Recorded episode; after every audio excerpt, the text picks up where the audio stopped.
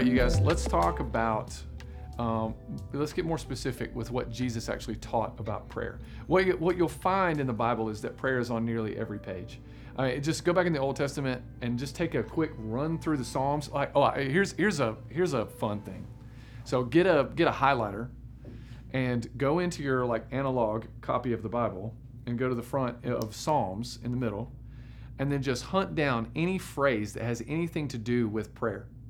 And what you're going to find is in almost every single one of those Psalms, like so many of those Psalms have something that goes like this Hear my prayer, O God. To you, O Lord, I cry. You heard my voice and my pleas for mercy. You're going to see that in so many places. The Psalms give us kind of a real life example of how we legitimately interface and talk to it. It gives us a, an okay look at what language to use with God. And it's a really great set of instructions there in the Old Testament. In the New Testament, the disciples actually, they were like really bold. They came up to Jesus and they were like, hey, will you please teach us to pray? We really would love to know how to do it. I think it's interesting too that Jesus didn't, um, he waited for them to be hungry and curious enough to come and ask, hey, will you please teach us about this? You think he would just like come right out and teach them. But what's clear is he was modeling for them how to pray. Mark 1:35 says, Early in the morning, while it was still dark, Jesus went and departed. He went out to lonely and desolate places, and there he prayed. So think about him. This is the morning. He's before the sun is up. He's going out to some beautiful place around the Sea of Galilee, and he's getting on his knees and interfacing with God and enjoying his friendship with him. He's in this exchange with God on a daily basis. The disciples saw this, and they were like, "That is crazy. That is powerful. There is something spectacular about what's happening when you just pray. Would you please teach us how to do it?" So in, in Matthew chapter 6, what you find here is the Lord's Prayer. You also see this in Luke chapter 11. Matthew 6, Luke 11. Go check those out and just see what Jesus tells his disciples inside of those, because those are two really critical passages. Let's look at Matthew chapter 6. He says, And when you pray, pray like this. And then here comes the Lord's Prayer. Now, if you've ever been on a sports team, you know that this is what you pray in the locker room beforehand. It is, Our Father who art in heaven, hallowed be your name. Your kingdom come, your will be done on earth as it is in heaven. Give us this day our daily bread, and forgive us our sins as we forgive those who sin against us. Lead us not into temptation, but deliver us from evil. And then later on in, in verses was added, and this is also a biblical phrase, for thine is the kingdom and power and glory forever. Amen. This, you know, they, they, take a page from 1 Chronicles 29, uh, the, David's prayer, which says, Yours is the victory, O Lord, the greatness, the majesty, all that. Check out 1 Chronicles 29, and you'll see David's prayer, which is dynamite. I'm telling you, it is incredible. Anyway, back to the Lord's Prayer. Jesus gives this very simple, childlike step by step here's how you pray. Now, while it is really important, I probably pray the Lord's Prayer at some point every single day. You don't have to use those exact words, but they give us a formula, sort of a format to know how we approach God. So I want to give you this. This is Pete Greig, G R E I G, Pete Greig's book, How to Pray, outlines this, this prayer, the Lord's Prayer, really well. I would highly commend to you that book as a place to start when you're thinking about prayer. How to Pray by Pete Greig. So I'm going to walk you through it. P R A Y is the acrostic that he uses. He begins with P for pause. Pause is the is the way you begin. Our Father who art in heaven. When you think about our Father, the way that you start right there is a moment of an exhale. It's a breath. It is a there's a moment of relief. Our Father, my Abba Father. He's the, he's my safe place. He's the place where I'm secure. And for a lot of you, if you didn't have a safe dad or if you didn't have a dad at all, this can be a really tricky thing. For me, when I was 19, it was the voice that I heard was the voice of a Abba father who I could trust and who became the God who would tell me over and over again, I love you, I'm proud of you, I'm with you. And so when I think about the Lord's Prayer and I hear Our Father at the top, immediately my soul goes into pause. It goes into rest. It goes into a breath, a, a waiting in the moment, a, a rejection of busyness so I can wait here in the moment with my friend who is God.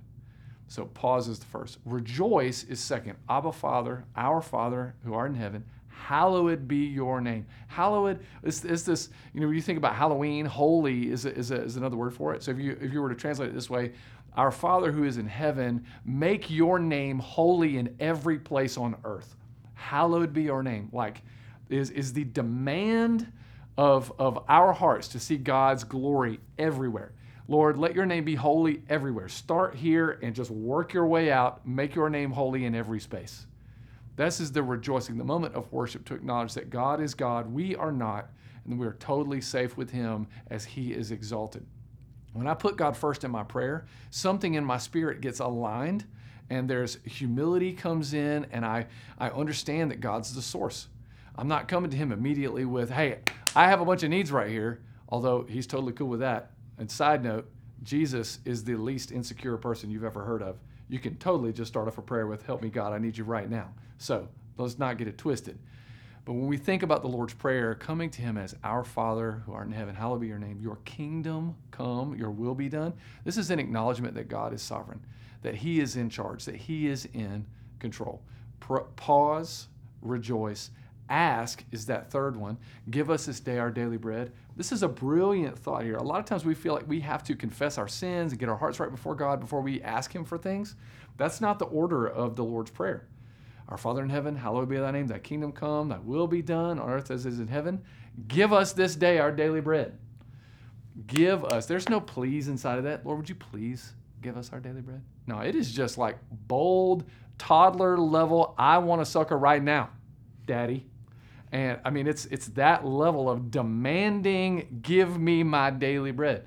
God is pleased to hear our needs that boldly.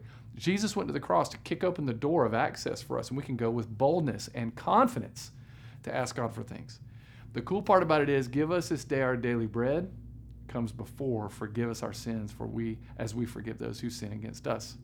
That's important to remember so you don't get it messed up. Jesus knew we would not be able to think about confessing or either other people until we had got our own needs off our chest and onto God's shoulders and into his ears.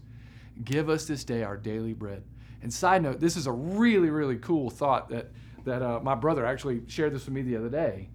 That when you think about what the Bible describes as bread, bread is used symbolically for lots of different things in the Bible. So when we think about this prayer, yes, it is like give us our daily needs, our daily food. Like we need to we need to have money to keep the lights on and to pay rent, and all the rest of that stuff. But bread is also used in a bunch of different ways in the Old Testament and in the New to describe other things. Bread, breaking bread was the common way that people reconciled relationships. Think about Jacob and Laban.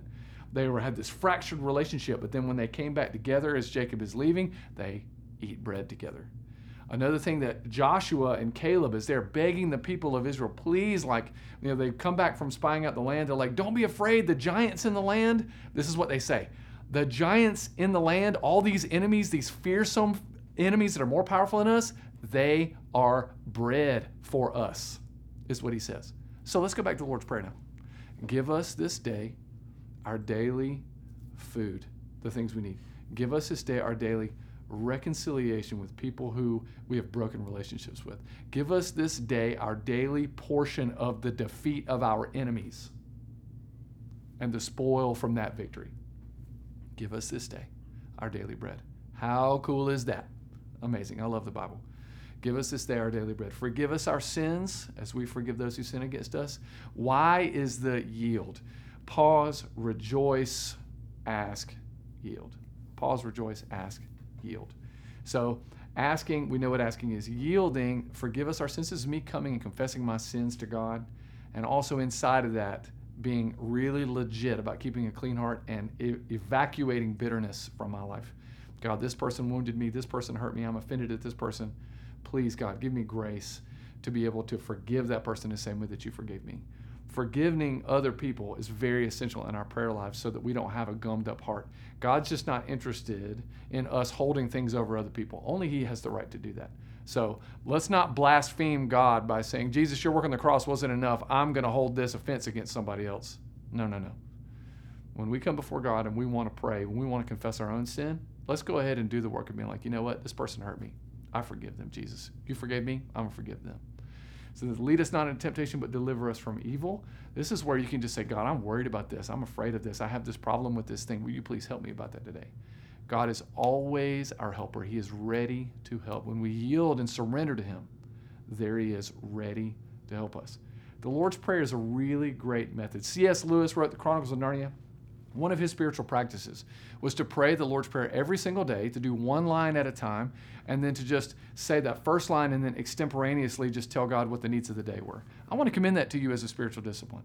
If you don't know what to pray on any given morning, here's what you can do just write every line of the Lord's Prayer out with a little space underneath. And so write that first line, Our Father who art in heaven, and then just tell him what you're feeling. After that, tell him what you're feeling on the next line.